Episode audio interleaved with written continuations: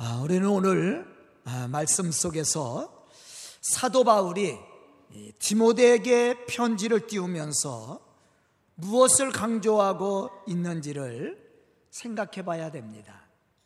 사실 사도 바울이 이 디모데후서를 기록했던 목적 중 하나를 우리가 찾아본다면 예배소에서 헌신적으로 목회하고 있는 디모데를 격려하고 또 믿음의 확신을 심어주기 위해서 바울은 디모데에게 이 디모데 전후서를 어, 편지로 보냈다라는 사실이죠.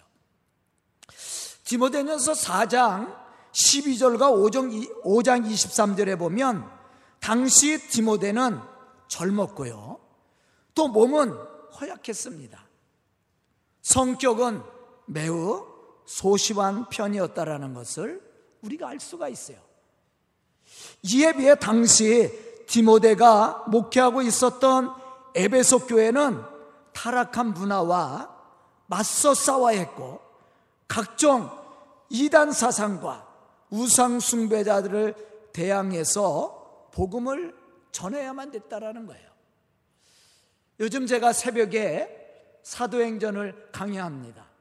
오늘 19장을 강의했어요.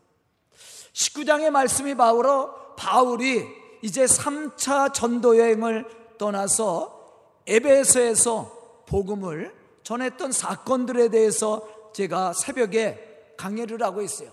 새벽 예배 나오는 사람들은 이 상황을 잘 알 겁니다.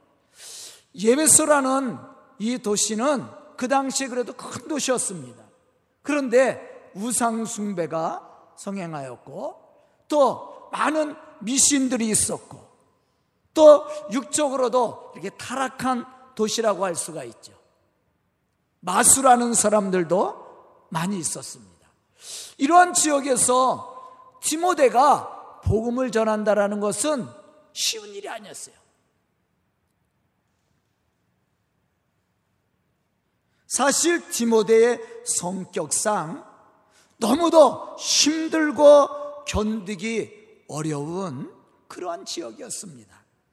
거기에다가 자신을 아끼고 사랑했던 사도 바울마저 지금 디모데와 함께하는 것이 아니라 사도 바울은 어디에 있어요? 옥중에 있습니다. 그래서 우리가 디모데 전후서나 빌립보서나 이 서신들을 옥중 서신이라고 얘기하죠. 바울이 옥에 있을 때 빌립보 교회나 이 디모데라는 사람에게 편지를 띄운 거예요. 그냥 디모데에게는 바울이 사실은 영적인 아버지와 같은 존재예요. 그런데 지금 디모데 곁에는 바울도 없습니다. 바울은 지금 옥에 갇혀 있습니다. 이러한 것을 볼 때 사실은 디모데가 실망할 수도 있고 좌절할 수 있는 그러한 상황이었어요. 이러한 디모데에게 사도 바울은 오늘 말씀을 통해 격려와 믿음의 확신을 심어주고 있다라는 거죠. 그리고 그에게 어떠한 신앙의 삶을 살 것인지를 가르쳐 주고 있다라는 거예요. 본문 12절, 11절에 보면 사도 바울은 이렇게 말하고 있습니다. 내가 이 복음을 위하여 선포자와 사도와 교사로 세움을 입었노라. 그렇게 얘기하고 있어요. 사실 이러한 사명은 하나님이 사도 바울에게만 허락해 준 것은 아닙니다. 예수를 그리스도라고 믿는 모든 사람들에게 주어진 사명이라고 할 수 있는 거죠. 그렇다면 예수가 그리스도이심을 믿고 구원의 은혜를 체험한 우리가 감당해야 될 사명이 무엇이냐는 것입니다. 본문 8절에 보면 바울은 이렇게 말합니다. 너는 내가 우리 주를 증언함과 또 주를 위하여 갇힌 자 된 나를 부끄러워하지 말고 오직 하나님의 능력을 따라 복음과 함께 고난을 받으라. 그렇게 말씀을 했어요. 이 말씀 속에서도 이야기하고 있듯이 바울은 지금 갇혀 있다고 얘기하죠. 주를 위해서 갇힌 자 된 나를 부끄러워하지 말고 오직 하나님의 능력을 따라 복음과 함께 고난을 받으라. 그렇게 바울이 디모데를 권면하고 있습니다. 우리가 말씀을 들었듯이 바울은 자신이 복음을 위해서 선포자와 사도와 교사가 되었다고 말했습니다. 이와 같이 우리도 하나님의 부르심을 받은 믿음의 사람으로 복음을 전하고 가르쳐야 될 사명이 우리에게 있다라는 거예요. 그런데 여기서 또 한 가지 우리가 결단해야 될 것이 있습니다. 그것은 복음에는 반드시 고난이 뒤따른다라는 거예요. 지금 디모데도 마찬가지입니다. 바울도 마찬가지예요. 바울이 왜 옥에 갇혀 있어요? 복음 때문입니다.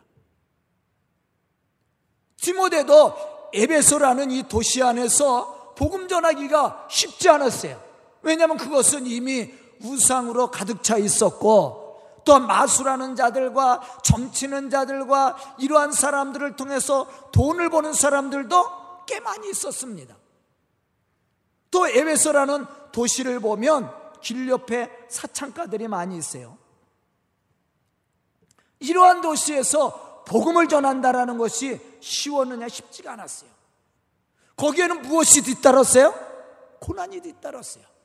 우리가 바울이 3차 전도 여행을 통해서 에베소에 들어가서 회당에 들어가서 복음을 전했을 때 바울이 전하는 복음을 사람들이 듣고 은혜를 받은 사람들도 있지만 대부분 유대인들은 바울을 비방하고 바울을 핍박을 했습니다.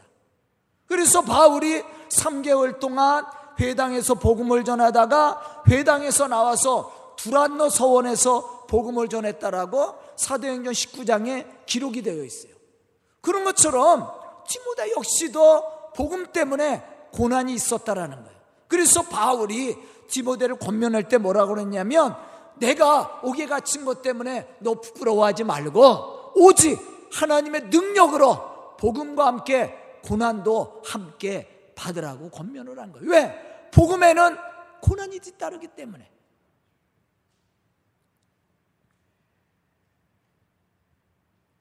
본문 18절과 12절에 보면 이러한 사실에 대해서 분명히 말씀해 주고 있습니다.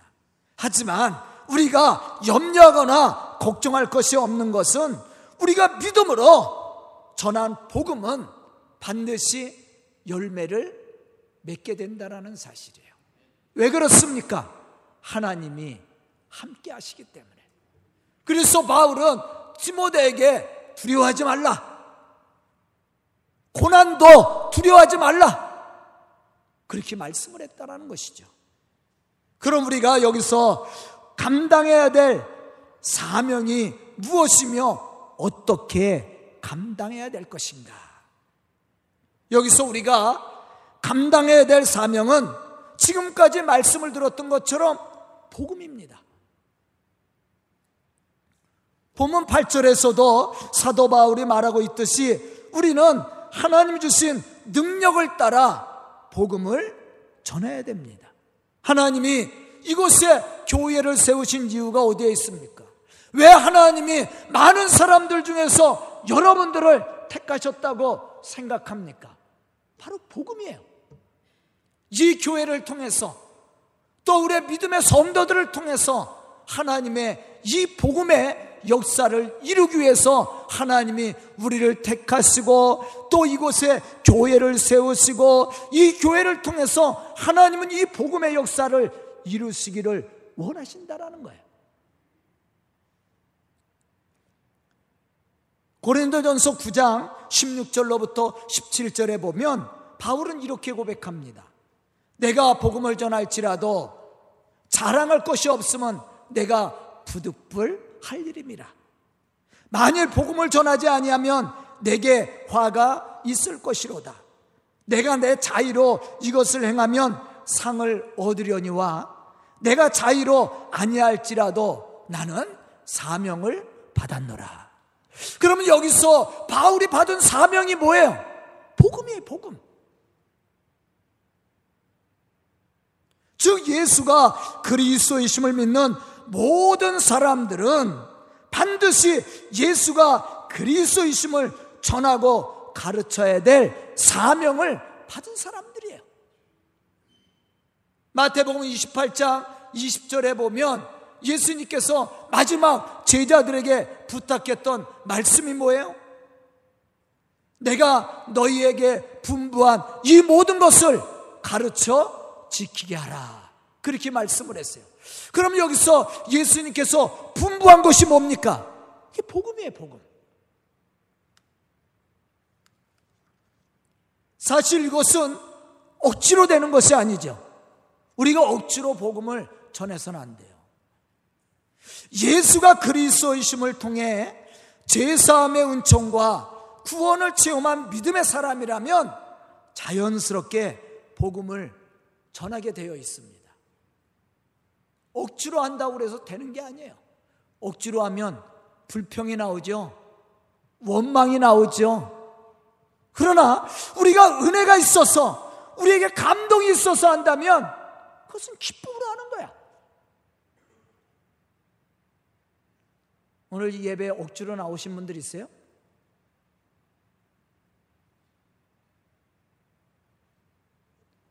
우리 교회는 없죠. 자유로 나왔죠. 말씀의 은혜를 받기 위해서 나왔다라고 저는 생각합니다. 예배도 물론 억지로 드릴 수 있어요. 그러나 억지로 들으면 은혜가 없는 겁니다. 기쁨이 없는 거예요. 하나님 주신 축복이 없는 거예요. 그러나 우리에게 믿음이 있다면 우리가 우리를 구속하여 주신 하나님의 은혜와 축복 가슴이 우리 속에 넘치면 자연스럽게 예배에 나오게 되고 예배를 통해서 하나님이 주신 말씀을 듣게 되고 말씀을 통해서 은혜를 받게 되고 능력을 체험하게 되어 있다라는 거예요. 그럼 우리가 이러한 은혜를 받으면 또 우리가 가만히 있어요? 가만히 있을 수가 없는 거예요. 자연스럽게 증언함으로 복음의 열매를 맺어가게 되어 있다라는 겁니다. 그럼 우리가 어떻게 이 복음의 사명을 감당해 나갈 수 있습니까? 본문 13절에 보면 이렇게 말씀하고 있습니다. 너는 그리스도 예수 안에 있는 믿음과 사랑으로서 내게 들은 바 바른 말을 본받아 지키라. 여기서 우리는 생각해야 될 신앙의 모습 몇 가지가 있습니다. 첫째, 믿음을 가지라는 겁니다. 믿음이 있어야 된다라는 거예요. 여기서 믿음이란 예수가 그리스도이심을 믿는 믿음을 말합니다. 더 나아가서는 이 믿음은 지적인 알미 아니라 체험적인 신앙을 의미하고 있어요. 다시 말하면 예수님이 우리의 죄를 대속해 주시기 위해 십자가에 죽으시고 죽은 자 가운데서 부활하심으로 우리에게 부활의 산 소망을 주신 하나님을 믿는 믿음을 이야기합니다. 본문 11절에 보면 바울은 이렇게 말합니다. 내가 이 복음을 위하여 선포자와 사도와 교사로 세우심을 입었노라. 그런데 여기서 말하고 있는 이 복음의 의미가 무엇이냐는 것이죠. 본문 9절로부터 10절에 보면 이렇게 강조하고 있습니다. 즉, 하나님이 우리를 구원하신 것은 하나님의 거룩한 소명, 곧 복음의 사명을 감당하라고 우리를 부르셨다라는 겁니다. 그 복음의 핵심은 누구예요? 예수 그리스도입니다. 하나님은 당신의 뜻을 따라 독생자 예수 그리스도를 세상에 보내 주셨고 십자가에 죽게 하심으로 영원히 죽을 수밖에 없었던 우리를 구원하사 산 소망을 얻게 하시고 생명과 썩지 아니할 것으로 우리 속에 채워 주셨다는 것이죠. 그러므로 예수가 그리스도이심을 믿는 모든 사람들에게는 심판과 영원한 사망이 아니라 생명과 썩지 아니할 영원한 생명과 축복을 누릴 수 있는 특권이 주어졌다라는 거예요. 이러한 하나님의 축복과 구속의 참 사랑과 은혜를 맛보고 체험한 사람은 복음의 증인자로서 그 사명을 능히 감당해 나갈 수 있다라는 것이죠. 만약 우리에게 이러한 구원의 증거와 믿음의 확신이 없다면 우리는 결코 복음의 증인자로서 그 사명을 감당해 나갈 수 없습니다. 본문 말씀 속에서 바울이 강조하고 있듯이 복음과 함께 고난도 능히 이기며 맡겨주신 그 복음의 사명을 감당해 나가려면 이와 같이 확실한 믿음의 증거들이 우리 속에 있어야 되고 이러한 은혜가 체험되어져야 된다라는 거예요. 그렇지 않고는 우리가 복음과 함께 고난을 이겨나갈 수 없게 된다라는 것이죠. 저는 오늘 말씀을 듣는 우리 성도들이 믿음의 사람들이 되어서 우리에게 맡겨주신 이 복음의 사명을 감당해 나가는 믿음의 좋은 일꾼들이 될 수 있기를 주의 이름으로 축원합니다. 두 번째는 사랑입니다. 왜 우리에게 사랑이 필요하느냐? 그것은 복음을 전하기 위해서. 복음을 전한다라는 것은 쉬운 일이 아니에요. 바울이 디모데에게 권면했듯이 복음과 함께 고난을 받으라고 얘기했어요. 복음에는 고난이 뒤따르게 되어 있어요. 핍박하는 자들이 있습니다. 피방하는 자들도 있어요. 그럼에도 불구하고 우리가 이 복음의 사명을 감당해 나가기 위해서는 어떻게 해야 돼요? 섬겨줘야 됩니다. 나를 핍박하는 자도, 나를 저주하는 자도 섬겨줘야 되고 축복해줘야 돼요. 그런데 이것을 감당하기 위해서는 우리 속에 사랑이 있어야 돼요. 여기서 말하는 사랑은 남녀 간의 사랑, 에로스적인 사랑을 얘기하는 게 아니에요. 하나님의 사랑을 얘기하는 거예요. 우리의 죄를 대속하시기 위해 십자가에 죽으시기까지 희생하신 예수님의 구속의 사랑을 말합니다. 우리를 구속하시기 위해 죽으신 예수님의 그 크신 사랑이 우리의 마음에 믿어지고 그것이 은혜가 되고 우리 속에 감동이 될 때 우리는 비로소 복음의 증인자로서 그 사명을 감당할 수 있고 나를 핍박하는 자도 축복할 수 있는 그러한 마음이 생기게 된다라는 거예요. 사랑은 무엇을 덮어준다라고 그랬어요? 허다한 죄를 덮어줄 수 있다라고 그랬어요. 그게 사랑이란 말이에요. 우리에게 허물이 얼마나 많이 있습니까? 우리는 죄로 인해서 죽을 수밖에 없었던 자였습니다. 육신의 생각대로 살아서 하나님과 원수가 될 수밖에 없었던 자였습니다. 그럼에도 불구하고 하나님은 우리를 사랑하사 우리의 죄를 용서하시고 우리를 죄에서 구원해 주었다라는 거예요. 바로 사랑이에요. 사랑은 이러한 죄를 덮어줄 수 있는 넉넉함이 있는 거예요. 우리가 복음의 사명을 감당해 나가기 위해서는 바로 우리를 사랑하신 그리스도의 사랑이 우리 속에 충만해야 되는 거예요. 체험되어져야 되는 거예요. 요한일서 3장 16절에 보면 이러한 사실에 대해서 말씀해 주고 있습니다. 그가 우리를 위하여 목숨을 버리셨으니 우리가 이로써 사랑을 알고 우리도 형제를 위해서 목숨을 버리는 것이 마땅하니라. 우리를 위해서 목숨을 버려서 우리의 죄를 사하여 주신 그리스의 참된 사랑을 우리가 알고 체험할 때 비로소 우리도 우리의 형제들을 위해서 우리의 생명을 바쳐 섬겨줄 수 있게 된다라는 말이에요. 그러나 우리에게 이러한 구속에 참된 사랑과 은혜가 없다면 이 복음의 사명 감당해 나갈 수 없습니다.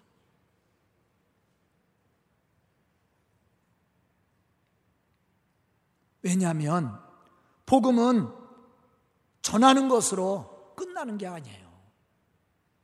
복음은 섬김 그 자체입니다.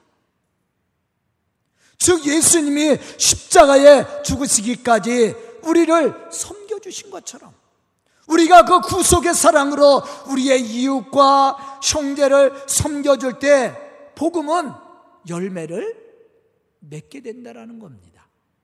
하지만 이러한 사랑의 헌신과 섬김이 없다면 복음은 열매를 맺을 수가 없어요.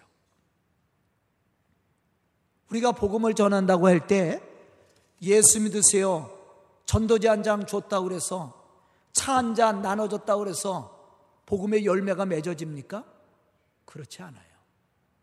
여러분들이 누군가를 데리고 교회에 왔다고 그래서 복음의 사명 다 한 거예요? 아닙니다. 한 명 되돌아 놓고 열 명 나가게 하면 복음 전한 거예요? 이게 중요한 것이 뭐냐면 섬김이에요, 섬김. 그리스도의 사랑을 가지고 섬겨주는 겁니다. 여러분들 복음 전하다 보면 비방하는 자들도 있고요. 핍박하는 자들도 있고요. 아주 대놓고 욕하는 사람들도 있어요. 그렇다고 같이 멱살 잡고 싸울 거예요? 그래서 복음의 열매를 맺을 수 있습니까? 그래도 어떻게 해야 돼요? 이해하고, 사랑하고, 축복하고, 섬겨줘야 됩니다. 그래야만이 열매를 맺을 수가 있는 거예요. 바울이 왜 디모데에게 복음과 함께 고난을 받으라고 이야기했는지를 우리가 잘 새겨들어야 돼요. 저는 오늘 말씀을 듣는 우리 성도들이 복음의 사람들이 되어서 참으로 하나님의 거룩한 역사를 이루어갈 수 있기를 주의 이름으로 축원합니다. 세 번째는 본이 되는 말과 행실이 뒷받침돼야 됩니다. 본문 13절에 보면 바울은 이렇게 권면하고 있습니다. 내게 들은 바 바른 말을 본받아 지키라. 또 빌립보서 4장 9절에 보면 바울은 이렇게 말합니다. 너희는 내게 배우고 받고 듣고 본바를 행하라. 다시 말하면 예수님이 우리에게 보여주신 그 십자가의 사랑을 말합니다. 바울 역시도 예수님의 이러한 구속의 사랑의 사랑과 은혜를 입었던 사람이에요. 바울이 처음서부터 예수를 믿었던 사람이 아니에요. 핍박했던 사람이에요. 교회를 핍박했던 사람이었습니다. 바울이 고백하잖아요. 내가 열심으로는 교회를 핍박했다고 얘기하잖아요. 그런데 그가 담에색 도상에서 살아계신 예수님을 만나게 됐습니다. 그때 변화를 받은 거예요. 또 아나니아를 통해서 안수를 받을 때 눈에서 비늘 같은 것이 떨어지고 앞을 보게 되고 영적인 눈이 열려졌습니다. 그때서야 비로소 그가 복음의 증인자가 되었어요. 그러면서 바울이 늘상 고백하고 부탁했던 말씀이 뭐예요? 내가 예수 그리스도를 본받은 것처럼 너희도 나를 본받는 자가 되라. 그렇게 말씀을 했다라는 거예요. 그 말은 뭘 의미합니까? 바울이 예수님을 닮기 위해서 얼마나 노력했는지를 우리가 알 수가 있지요. 그것처럼 우리도 예수 그리스도를 본받는 자가 돼야 돼요. 복음은 말로 전하는 게 아니에요. 삶으로 전하는 겁니다. 그래야 사람을 감동시키고 변화시킬 수 있는 거예요. 제가 항상 강조하잖아요. 복음은 말로 전하는 게 아니야. 요한일서 3장 18절에 보면 이러한 사실에 대해서 우리에게 말씀해 주고 있습니다. 자녀들아, 우리가 말과 서로만 사랑하지 말고 행함과 진실함으로 하자. 우리가 그리스도를 본받는 삶을 살 때 무엇이 있어야 돼요? 진실함이 있어야 돼. 예수 그리스의 진실한 사랑처럼 우리도 진실함으로 이러한 복음의 삶을 살아야 된다라는 겁니다. 그래야만이 우리가 복음의 열매를 맺을 수 있고 또 우리를 통해서 복음을 듣는 사람들의 삶의 변화가 일어나는 거예요. 초대교회를 보십시오. 제자들이 변해야 교회가 변하는 거 아니에요? 저도 마찬가지 변해야 되고 우리 성도들이 변해야 돼. 그래야만이 우리가 전하는 복음에 힘이 있고 능력이 있고 하나님의 역사가 일어납니다. 마지막 네 번째는 성령이 주시는 은혜가 우리 속에 풍성해야 됩니다. 본문 14절에 보면 바울은 이렇게 말합니다. 우리 안에 거하시는 성령으로 말미암아 내게 부탁하신 아름다운 것을 지키라. 여기서 우리에게 부탁한 것이 무엇이고 아름다운 것은 무엇이냐? 이게 다 복음입니다. 하나님이 우리에게 부탁한 것도 복음이고 아름다운 것도 복음이야. 대서 베드로전서 2장 9절에 보면 더 자세하게 말씀하고 있습니다. 너희는 택하신 족속이요 왕 같은 제사장들이요 거룩한 나라요 그의 소유된 백성이니 이는 너희를 어두운 데서 불러내어 그의 기이한 빛에 들어가게 하신 뒤에 아름다운 덕을 선포하게 하려 하심이니라. 여기서 아름다운 덕이 뭐예요? 복음이야, 복음. 그럼 하나님이 우리를 왕 같은 제사장으로 하나님의 거룩한 백성으로 하나님의 소유된 백성으로 우리를 택하여 주신 이유가 어디에 있습니까?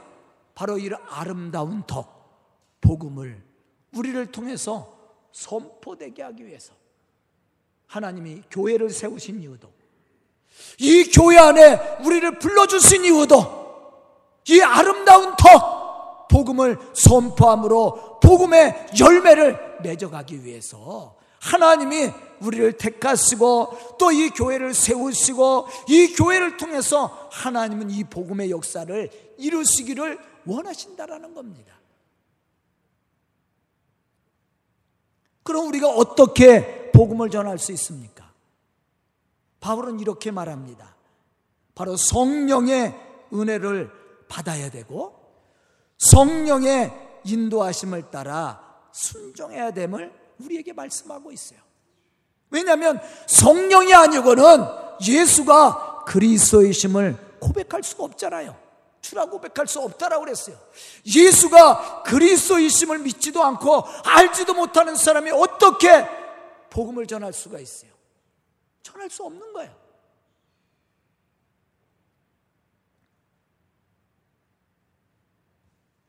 본문 말씀을 보면 바울은 성령으로 말미암아 내게 부탁한 아름다운 것을 지키라 그렇게 말씀을 했어요. 여기서 우리가 지킨다라는 말을 또 한번 생각해 봐야 됩니다. 여기서 지킨다라는 말은 수호하다. 아, 우리에게 수호가 있죠. 문수호가 있는데 수호하다. 훼손되지 않도록 간수하고 간직하다. 이런 뜻을 가지고 있어요. 그럼 왜 성령을 받아야 되느냐? 성령을 받아야 우리의 믿음이 온전해질 수 있는 거예요. 사실은 우리가 육체를 가지고 삽니다. 세상에 속하여 살고 있어요. 우리는 많은 유혹을 받습니다. 이러한 가운데 우리의 신앙을 수호하고 지키고 간직하기 위해서는 성령의 은혜가 있어야 돼요. 왜냐하면 성령은 우리로 하여금 하나님의 선하신 뜻을 이룰 수 있도록 하잖아요. 성령은 우리로 하여금 죄를 짓지 못하도록 우리를 보호해 주잖아요. 간섭하시죠. 죄를 짓는데도 아무런 가책이 없어요? 아마 죄를 지면 성령이 말씀하실 겁니다. 신앙이 있으면 더 그럴 거예요. 왜 바울이 너희가 성령 안에서 성령으로 말미암아 내게 부탁한 아름다운 것을 지키라고 했을까? 성령을 받아야 먼저 우리의 신앙을 지키고 수호할 수 있는 거예요. 세상 유혹을 이겨나가고 우리가 믿음의 사람으로 건강하게 세워질 수 있다라는 거예요. 우리가 건강하게 믿음의 사람으로 세워져야 우리가 복음의 사명 감당할 거 아니에요. 우리가 죄의 유혹을 이기고 하나님의 선하신 뜻을 우리가 이루어 나갈 때 우리가 복음의 사명을 감당해 나갈 수 있게 되는 거 아닙니까?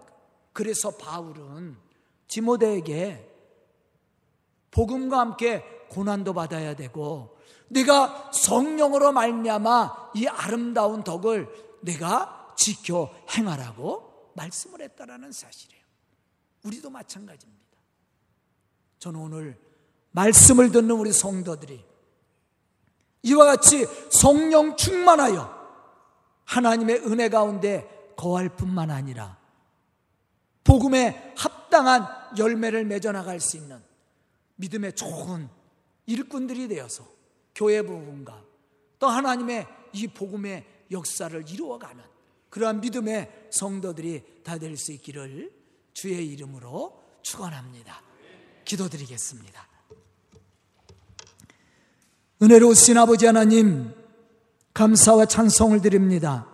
이 시간 말씀을 듣고 결단한 우리 성도들 믿음의 사람으로 부족함이 없도록 인도해 주시고 주님 맡겨주신 그 복음의 사명을 감당함으로 교회 부흥과 주의 복음의 역사를 이루어가는 좋은 일꾼들이 될 수 있도록 축복하여 주시옵소서 우리 성도들을 통해 이 교회가 품게 해주시고 주의 복음의 역사를 이룰 수 있도록 축복하여 주시옵소서 예수님의 이름 받들어 축복하며 기도드리옵나이다. 아멘.